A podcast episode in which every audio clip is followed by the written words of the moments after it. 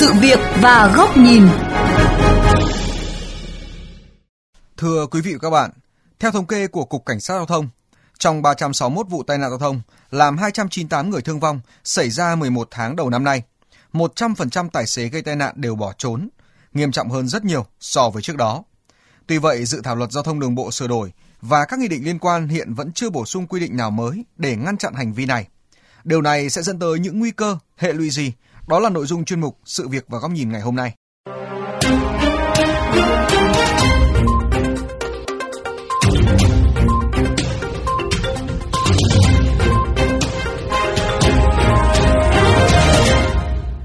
Thưa quý vị, phản ánh đến kênh VOV Giao thông, chị Phạm Thúy Vân ở Hà Đông, Hà Nội chưa hết bức xúc. Chiều ngày 5 tháng 12 vừa qua, trên đường Nguyễn Trãi, đoạn qua chợ Phùng Khoang, Hà Nội, bố chị Vân bị một chiếc xe ô tô lạng lách đánh võng va phải, khiến người và phương tiện đổ xuống đường.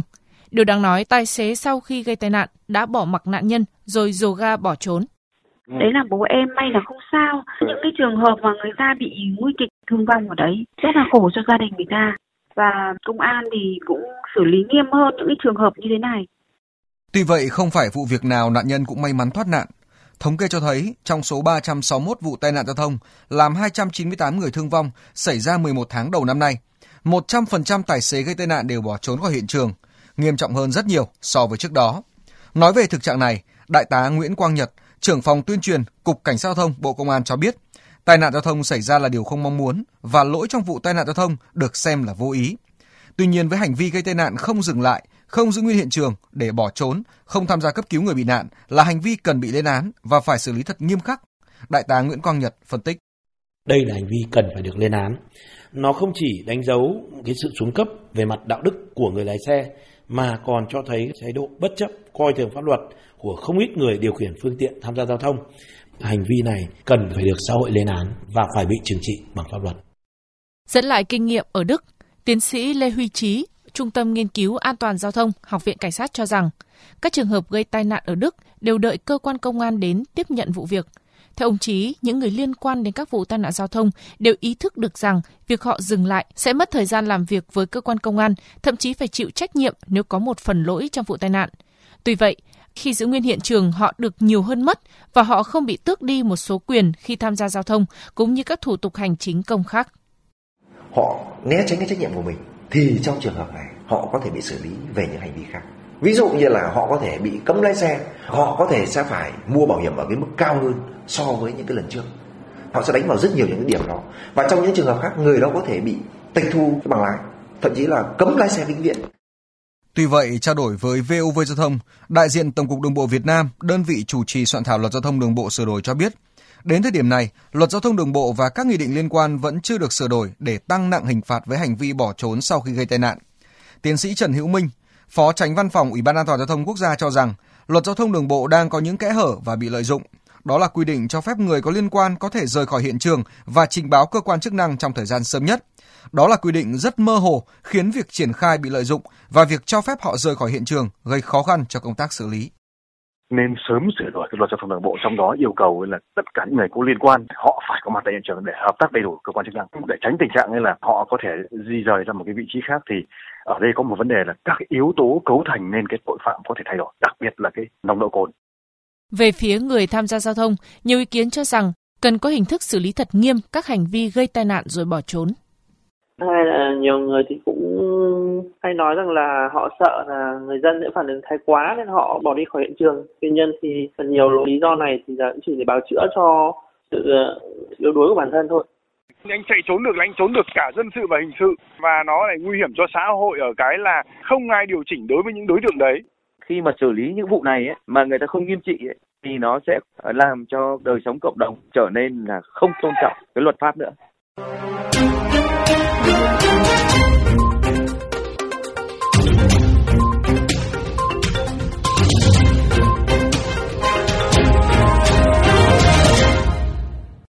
quý vị, tình trạng gây tai nạn rồi bỏ trốn đã gia tăng đến mức báo động.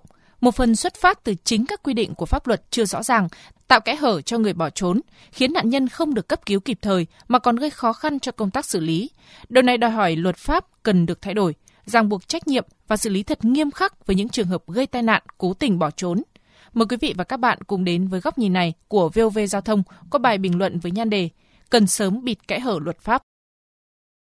Pháp luật hiện hành quy định phạt từ 16 triệu đến 18 triệu đồng, tước giấy phép lái xe từ 5 đến 7 tháng đối với người điều khiển ô tô và phạt từ 6 đến 8 triệu đồng, tước giấy phép lái xe từ 3 đến 5 tháng đối với người điều khiển xe mô tô, xe gắn máy có hành vi bỏ trốn khỏi hiện trường, không cấp cứu người bị nạn.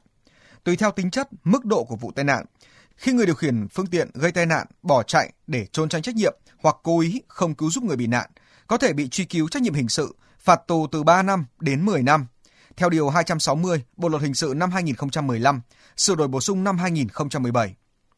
Tuy nhiên, tình trạng gây tai nạn rồi bỏ trốn đang gia tăng đến mức báo động. Con số 361 vụ tai nạn giao thông gây thương vong cho 298 người trong 11 tháng đầu năm thực sự gây nhức nhối.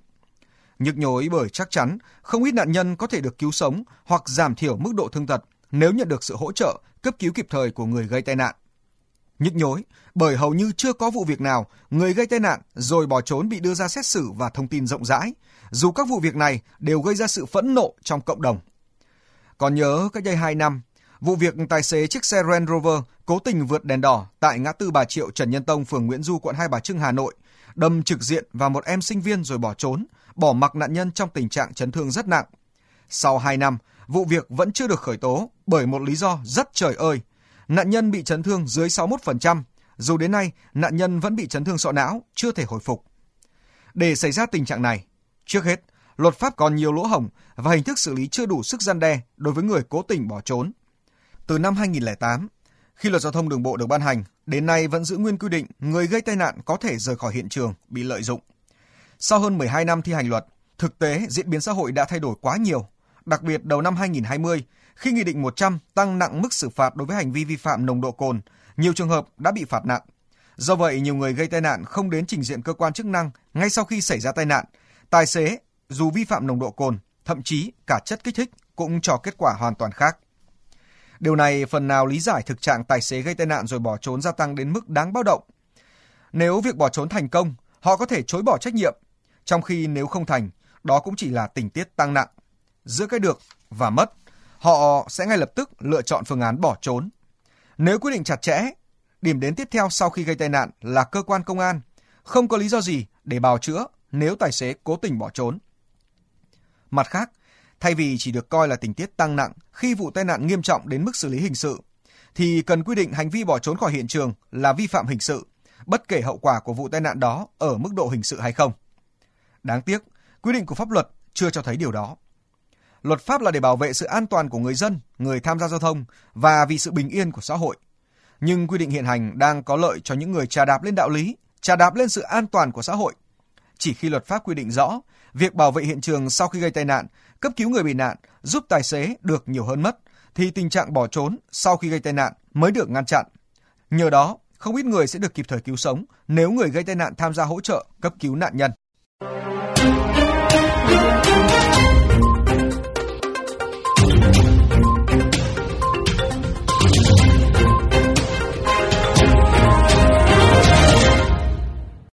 Đến đây, chuyên mục sự việc và góc nhìn với chủ đề 100% tài xế bỏ trốn sau khi gây tai nạn, vì sao chưa sửa luật cũng xin được khép lại. Quý vị và các bạn có thể xem lại nội dung này trên vovgiao thông.vn, nghe qua ứng dụng Spotify, Apple Podcast trên iOS hoặc Google Podcast trên hệ điều hành Android. Cảm ơn quý vị và các bạn đã chú ý lắng nghe.